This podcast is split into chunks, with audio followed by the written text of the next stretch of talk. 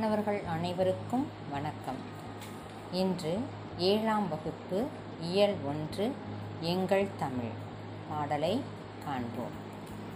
உலக மொழிகளில் தொன்மையான மொழி தமிழ்மொழி நம் தமிழ்மொழி மென்மையான மொழி இனிமையான மொழி வழமையான மொழி வாழ்வுக்கு தேவையான அன்பையும் அறத்தையும் கூறக்கூடியது. காலச்சூழலுக்கு ஏற்ப மாற்றங்களை தரக்கூடியது இளமையோடு திகழ்வது.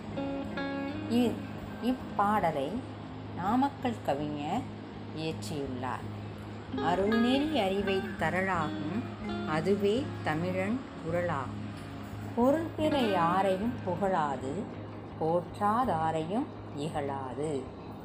அருள்நெறி அறிவை தரலாகும் அதுவே தமிழன் குரலாகும் பொருள் பெற யாரையும் புகழாது. போற்றாதாரையும் நிகழாது. நம் தாய்மொழியாகிய தமிழ்மொழி அருள் நெறிகள் நிரம்பிய அறிவை தரக்கூடியது. தமிழ் மக்களின் குரலாக விளங்கக்கூடியது.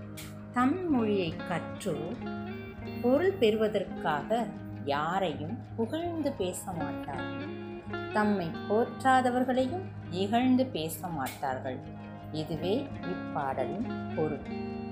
இப்பாடலை எழுதியவர் நாமக்கல் கவிஞர் வே.